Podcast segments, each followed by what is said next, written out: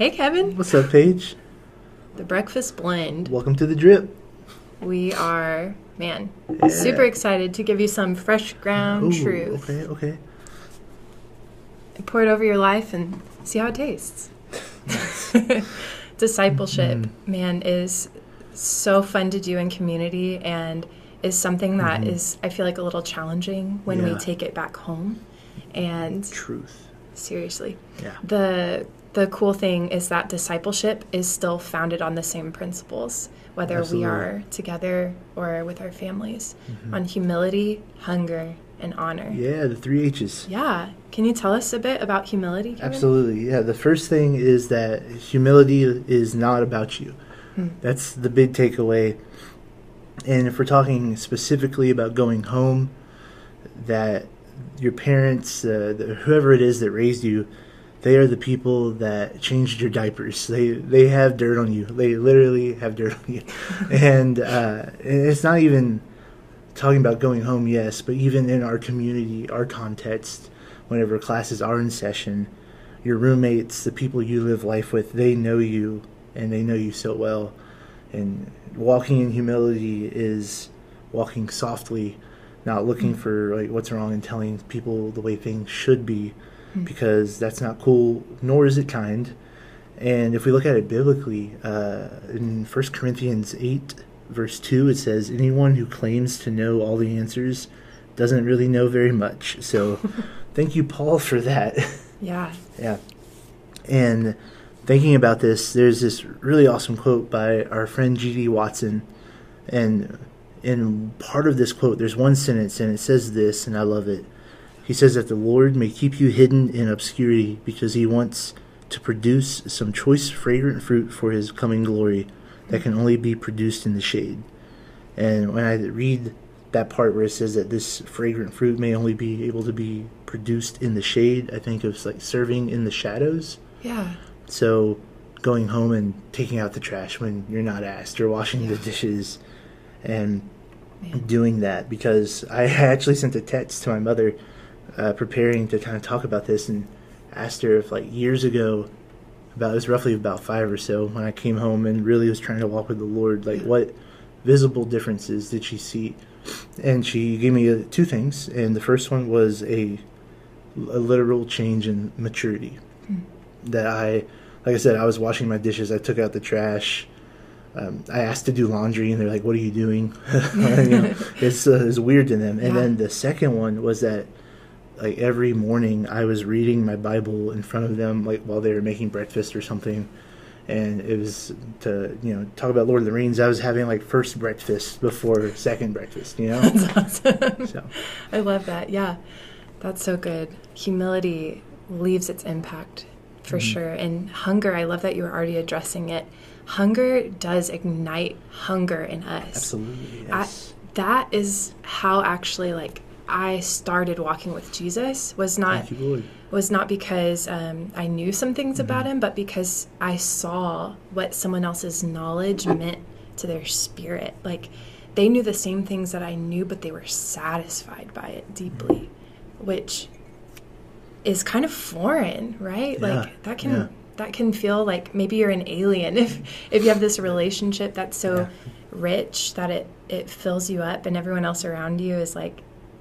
What? yeah, that's you, so true. Yeah, you probably feel a little bit like Moses, like um, in Exodus, where when he Oh, spent yeah. Mm-hmm. time with God, his face literally shone. hmm And it was so creepy to people that he had to wear a veil. Yeah, he, he really did. Yeah. I am grateful for the New Testament, though, because it shows us how we should be living in that relationship constantly. Yes. And through revelation, uh, the revelation of God and his nature through Jesus and his life, like we get to have that same Moses experience as if we were communing Yeah. with God face to face. so good. And so Second Corinthians chapter 3 gives us a little bit of a a little bit of guidance on that, like how we can walk. And it says here in verse 12, since we have such a hope, we are very bold. Not like Moses, Mhm. who would put a veil over his face so that the Israelites might not gaze on the outcome of what was being brought to an end. Can you believe that? Like that is the outcome of what God is doing in us right now, that we would have faces that shine with Mm-hmm. His glory. And so we don't have to hide our faces. Mm-hmm. It says here um, in 16, but when one turns to the Lord, the veil is removed. Now, the Lord is the Spirit, and where the Spirit of the Lord is, there is freedom. Mm-hmm. And we all, with unveiled face, beholding the glory of the Lord, are being transformed into the same image Yes. from one degree of Thank you, glory Lord. to another. Yeah.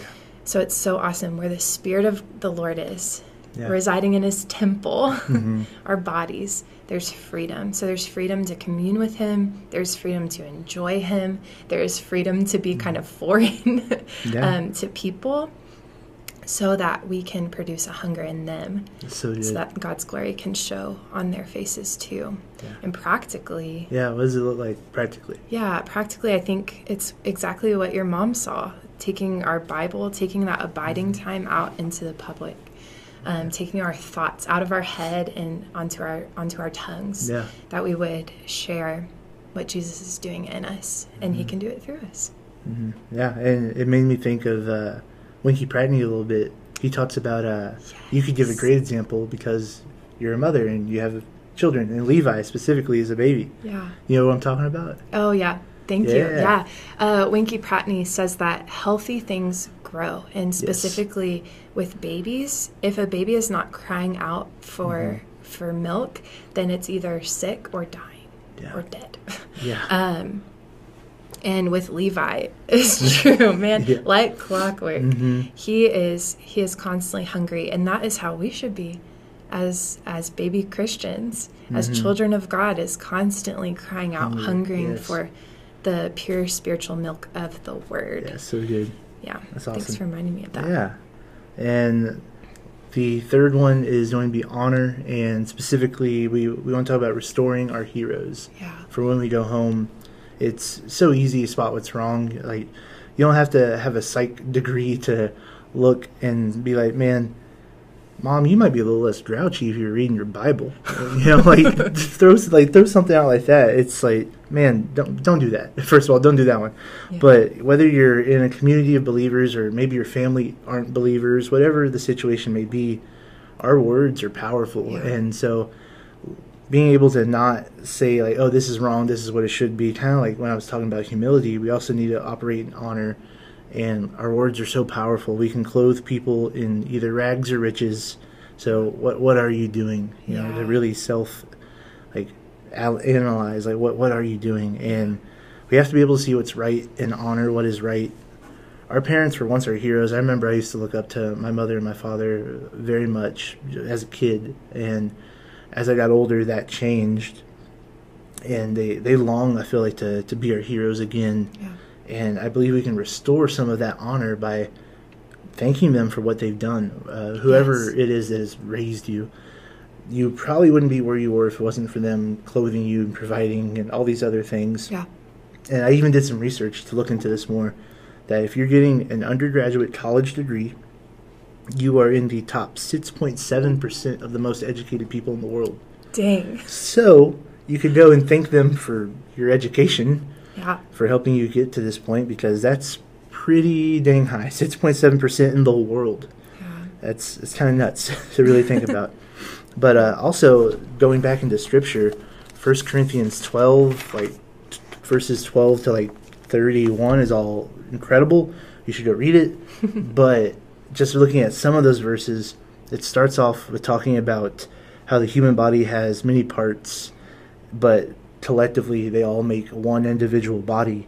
And then later on in this chapter, it, there's an example of how the eye can't say to the hand, "I don't need you," or how the the head can't say to the foot, "I don't need you." It shows how the body is connected, and how important it is, and individually or in even in a community. It shows how honor and being just so honest and loving and speaking truth about others has that power.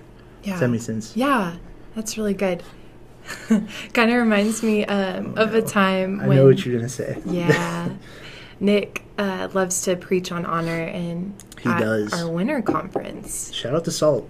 Yeah, he actually called you out. He did. I went to his us? session. Yeah. So This was a few years ago. Nick was teaching on honor, and in every one of his sessions, he he called someone out to to honor, and he's giving an example. First of all, he's like, "Hey, you don't know this person, right?" And the majority of the room didn't, and I was that person. He goes, "If I had started lying to you and told you all these things that are not true about him," and Lynn was much younger. I think he used her as an example. He goes, "Well, actually, I saw Kevin push her over, steal her candy bar, and."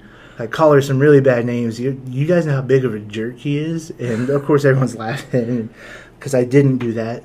But then he, I know, thank you, I didn't do that. But uh, I do like candy though. But anyways, he then proceeds to honor the the mess out of me. Like, oh my goodness, I was a little embarrassed as I was like, oh man, Nick thinks that highly of me, and he ended everything he said with in all seriousness, if you don't know Kevin throughout this conference, if you see him, stop and talk to him. It'd be worth your time. Hmm. And there's like two more days left of that SALT conference, and no joke, at least five people stopped me like in the elevator or in the hall at lunch, whatever we're doing. They're like, "Hey, wait."